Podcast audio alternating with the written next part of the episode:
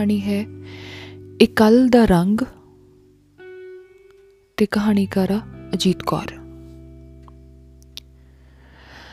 ਦਸੰਬਰ ਦਾ ਆਖਰੀ ਦਿਨ ਹੈ ਆਖਰੀ ਦਿਨ ਦੀ ਦੁਪਹਿਰ।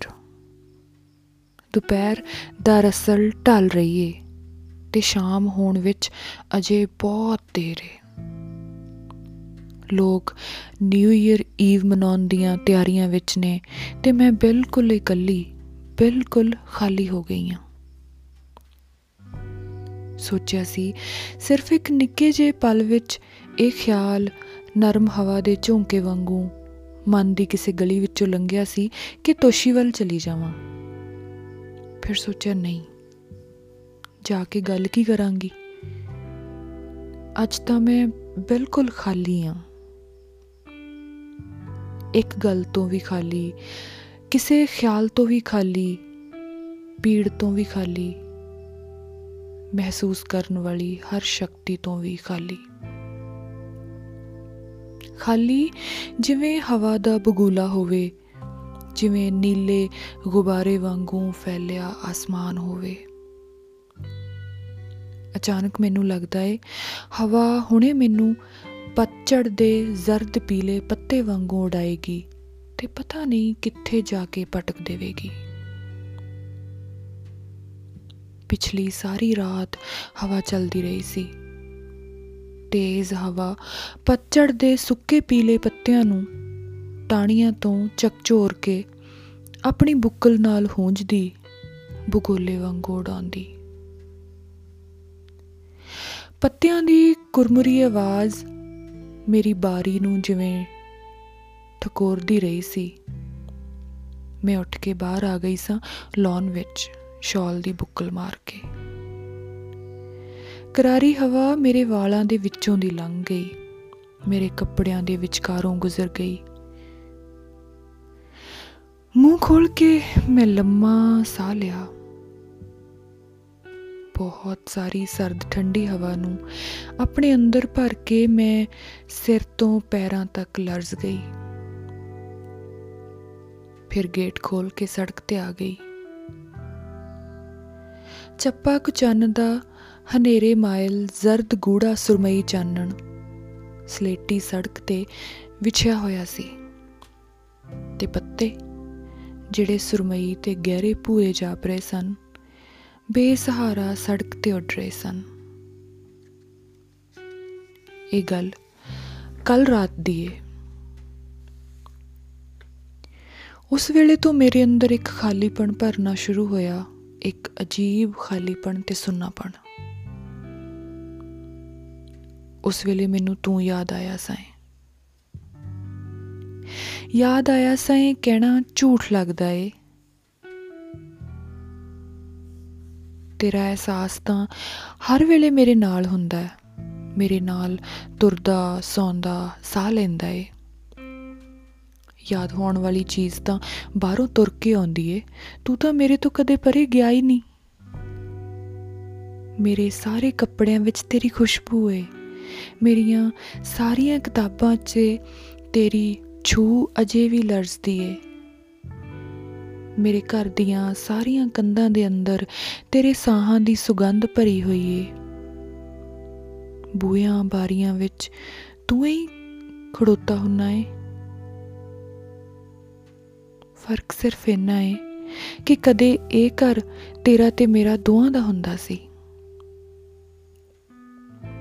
ਉਦੋਂ ਤੇਰੇ ਵਜੂਦ ਨਾਲ ਮੈਂ ਇੰਨੀ ਲਬਰੇਜ਼ ਸਾਂ ਕਿ ਮੈਨੂੰ ਪਤਾ ਹੀ ਨਹੀਂ ਸੀ ਹੁੰਦਾ ਕਿ ਕੰਧਾਂ ਦੇ ਵਿਚਕਾਰ ਭਰੀ ਹੋਈ ਹਵਾ ਵਿੱਚ ਕਿਸੇ ਦੇ ਸਾਹਾਂ ਦੀ ਖੁਸ਼ਬੂ ਕਿਸ ਤਰ੍ਹਾਂ ਨਰਮ ਮਹੀਨ ਧੁੰਦ ਵਾਂਗੂ ਫਰਸ਼ ਤੋਂ ਛੱਤ ਤੀਕ ਲਟਕੀ ਰਹਿ ਸਕਦੀ ਹੈ।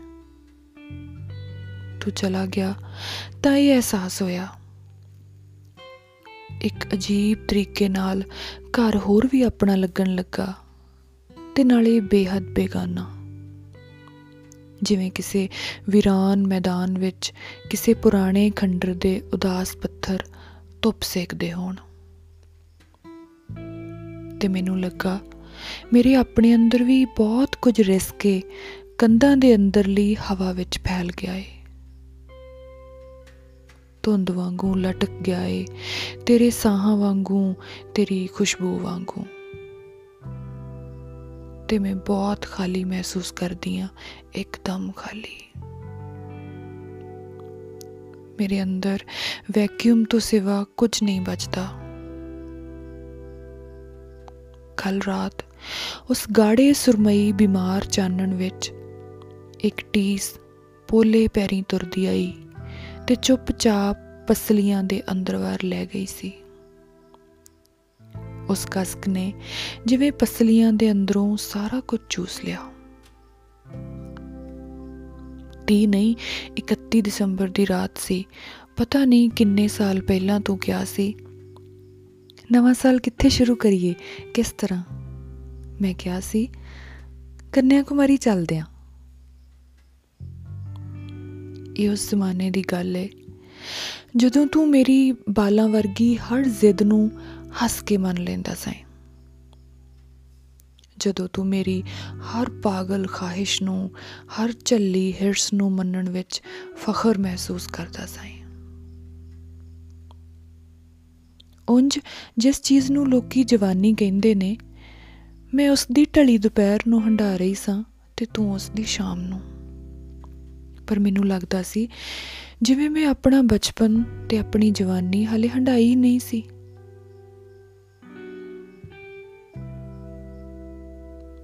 ਬਚਪਨ ਵੀ ਅਛੋ ਮੇਰੇ ਅੰਦਰ ਪਿਆ ਸੀ ਤੇ ਜਵਾਨੀ ਵੀ ਕੁਆਕੀ, ਕੁਆਰੀ, ਕੰਚਕ ਵਾਂਗੂ ਵਰਿਆਂ ਦੀ ਕਿਸੇ ਗੁੱਠੇ ਸੁੰਗੜੀ ਬੈਠੀ ਸੀ।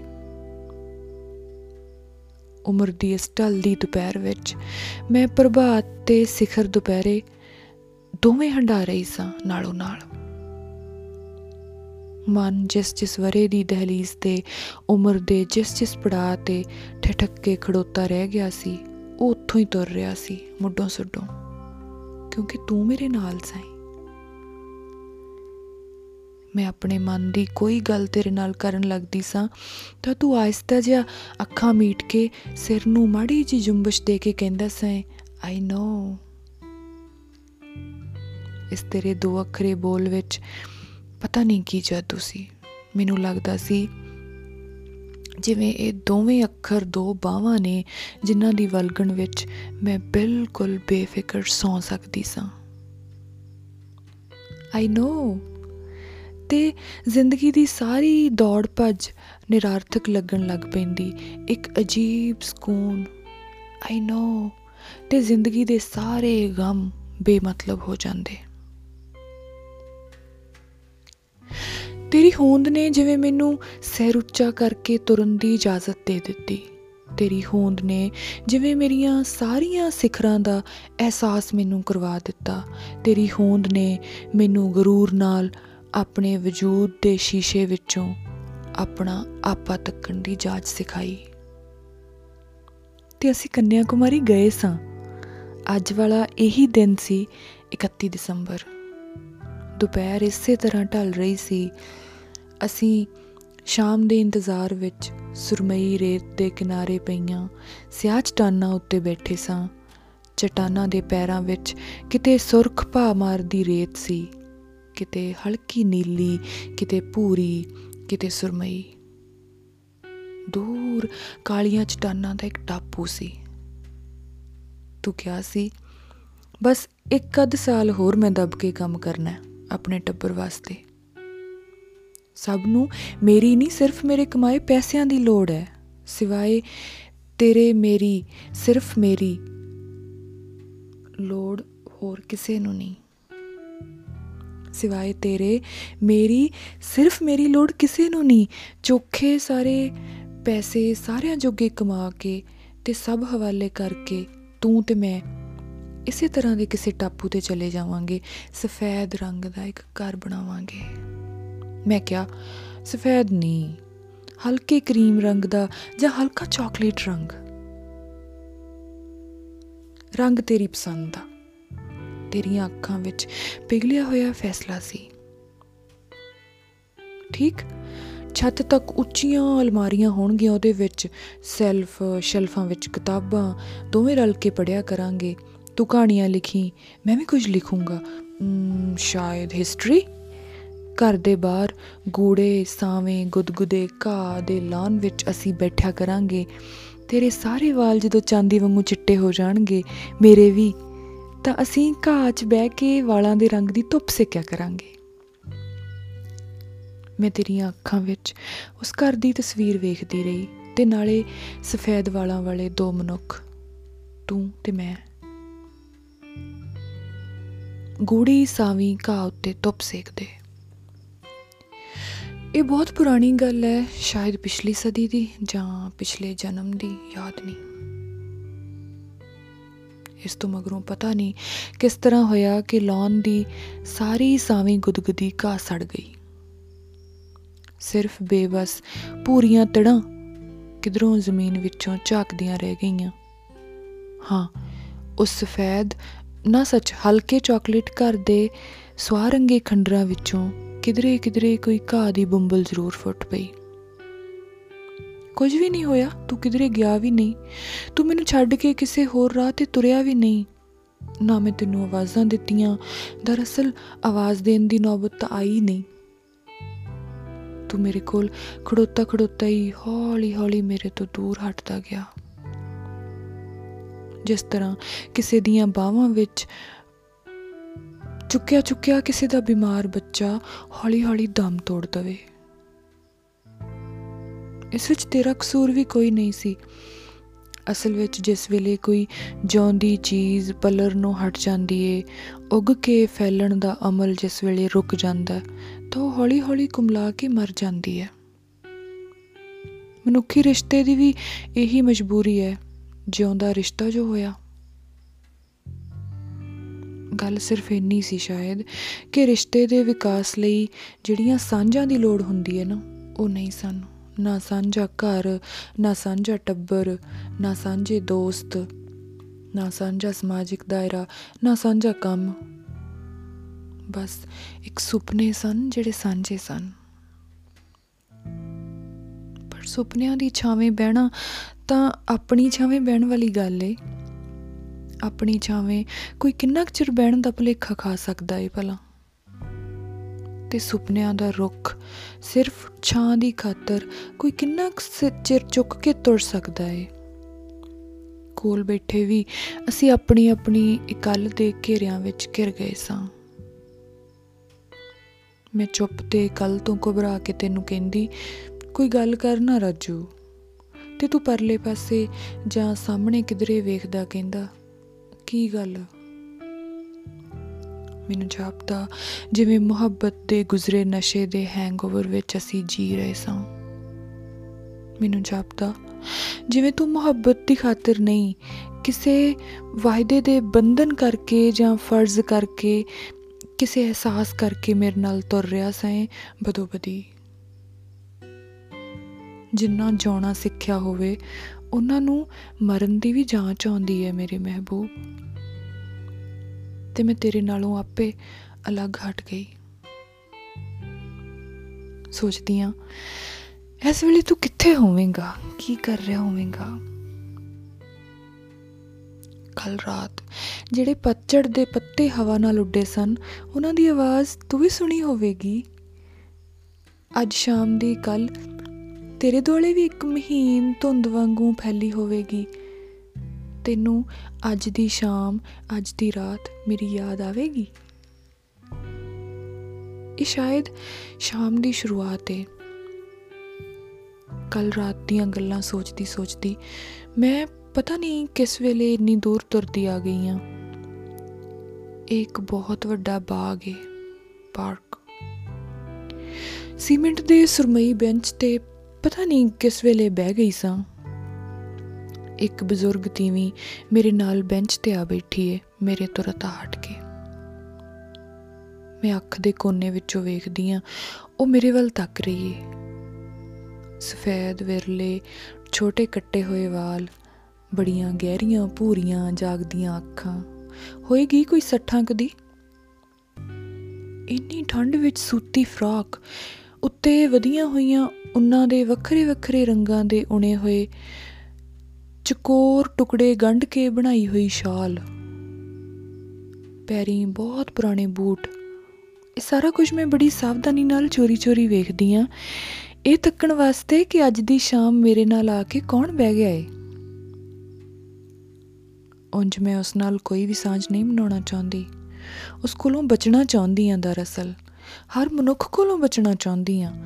ਕਿਉਂਕਿ ਬਹੁਤ ਇਕੱਲੀ ਆ, ਬੇਹੱਦ ਇਕੱਲੀ ਤੇ ਬਿਲਕੁਲ ਖਾਲੀ ਅੰਦਰੋਂ ਸਖਣੀ।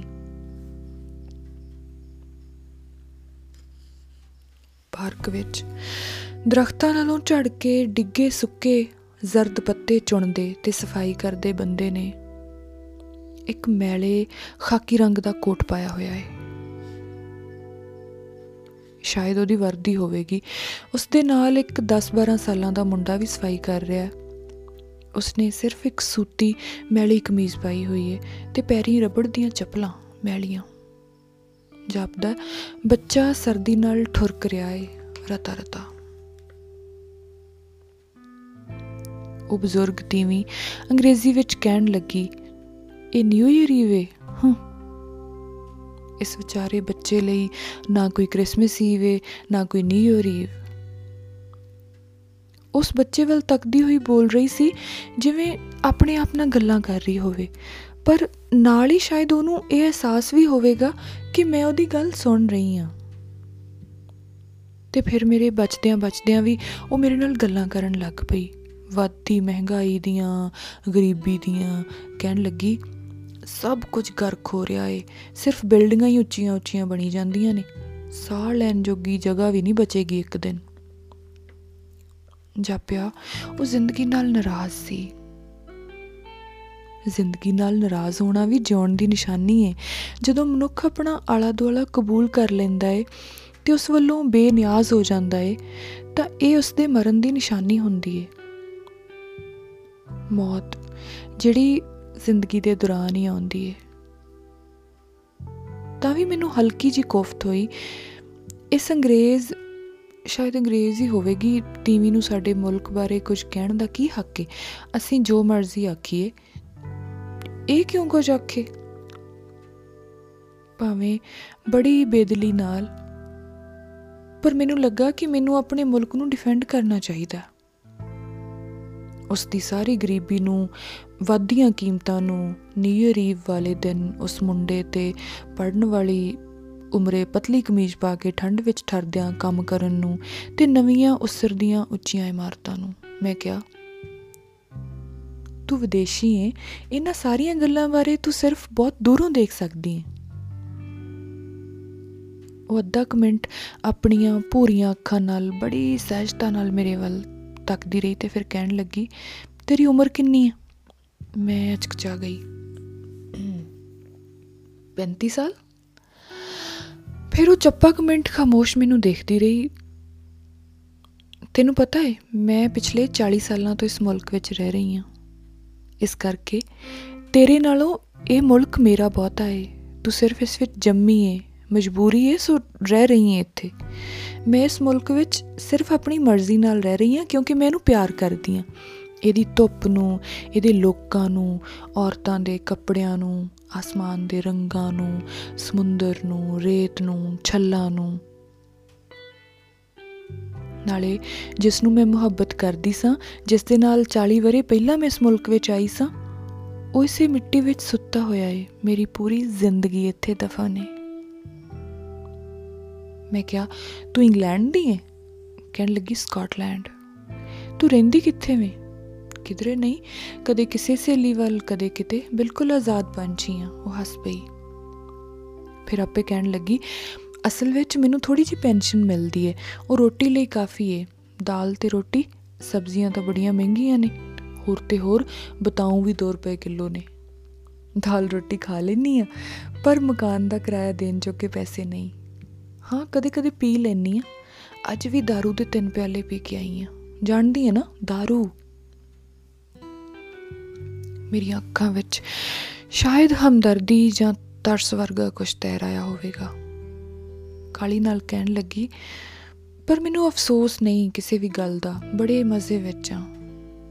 ਜ਼ਿੰਦਗੀ ਨੂੰ ਮੈਂ ਰੱਜ ਕੇ ਜੀਵਿਆ ਏ ਤੇ ਮਨੁੱਖ ਨੂੰ ਹਰ ਨਵੇਂ ਤਜਰਬੇ ਦੀ, ਹਰ ਅਨੋਖੇ ਤਜਰਬੇ ਦੀ ਕੀਮਤ ਤਾਂ ਅਦਾ ਕਰਨੀ ਪੈਂਦੀ ਏ। ਮੈਂ ਇਮਾਨਦਾਰ ਮਨੁੱਖ ਹਾਂ ਕੀਮਤ ਦੇਣੋਂ ਘਬਰਾਉਂਦੀ ਨਹੀਂ। ਤੇਰਾ ਕੋਈ ਪੁੱਤਰ ਧੀ? ਹਾਂ, ਦੋ ਪੁੱਤਰ ਨੇ, ਇੱਕ ਯੂਕੇ ਵਿੱਚ, ਇੱਕ ਆਸਟ੍ਰੇਲੀਆ ਵਿੱਚ, ਜਦੋਂ ਦਿਲ ਕਰਦਾ ਪੈਸੇ ਭੇਜ ਦਿੰਦੇ ਨੇ। ਪਰ ਐਤਕੀ ਤਾਂ ਕ੍ਰਿਸਮਸ ਤੇ ਵੀ ਕੁਝ ਨਹੀਂ ਭੇਜਿਆ। ਇੱਕ ਖਤ ਵੀ ਨਹੀਂ, ਇੱਕ ਕਾਰਡ ਵੀ ਨਹੀਂ ਤੇ ਉਦਾਸ ਹੋ ਗਈ। ਲੋਕੀ ਕਹਿੰਦੇ ਨੇ, ਤੂੰ ਪੂਅਰ ਹੋਮ ਵਿੱਚ ਚਲੀ ਜਾ, ਰੋਟੀ ਮਿਲੇਗੀ, ਸੌਣ ਦੀ ਥਾਂ ਮਿਲੇਗੀ। ਪਰ ਮੈਂ ਸੋਚਦੀ ਹਾਂ ਮੇਰੇ ਵਿੱਚ ਅਜੇ ਜ਼ਿੰਦਗੀ ਬਾਕੀ ਏ। ਜਦੋਂ ਇਹ ਨੌਬਤ ਆ ਗਈ ਕਿ ਮੈਨੂੰ ਦੂਜਿਆਂ ਦੇ ਰਹਿਮ ਤੇ ਜੀਣਾ ਪਵੇ, ਤਾਂ ਸਲੀਪਿੰਗ ਪਿਲਸ ਖਾ ਲਵਾਂਗੀ। ਉਹ ਹੱਸੀ। ਨਿੱਕੀ ਜੀ ਹੱਸੀ। ਤੇ ਅਸੀਂ ਫਿਰ ਆਪਣੀ ਆਪਣੀ ਇਕੱਲ ਦੇ ਦਾਇਰਿਆਂ ਵਿੱਚ ਸਿਮਟ ਜਾਂਦੀਆਂ ਹਾਂ। ਤੇਰੀ ਹੋਣ ਦਾ ਅਹਿਸਾਸ ਮੇਰੇ ਆਲੇ ਦੁਆਲੇ ਫੈਲੀ ਹਵਾ ਵਿੱਚ ਘੁਲ ਰਿਹਾ ਏ। ਹਵਾ ਦਾ ਸਾਹ ਕਿਨੇ ਤੱਕਿਆ ਏ? ਹਵਾ ਦੀ ਛਾਂ ਕਿਨੇ ਹੰਡਾਈ ਏ? ਸੋਚਦੀ ਆ, ਇਹ ਕੱਲ ਦਾ ਸਵਾਦ ਕਿਹੋ ਜਿਹਾ ਹੁੰਦਾ ਹੈ? ਤਲਖ, ਕੌੜਾ? ਇਹ ਕੱਲ ਦਾ ਰੰਗ ਕਿਹੋ ਜਿਹਾ ਹੁੰਦਾ ਹੈ? ਪੂਰਾ ਸਰਮਈ, ਕਾਲਾ?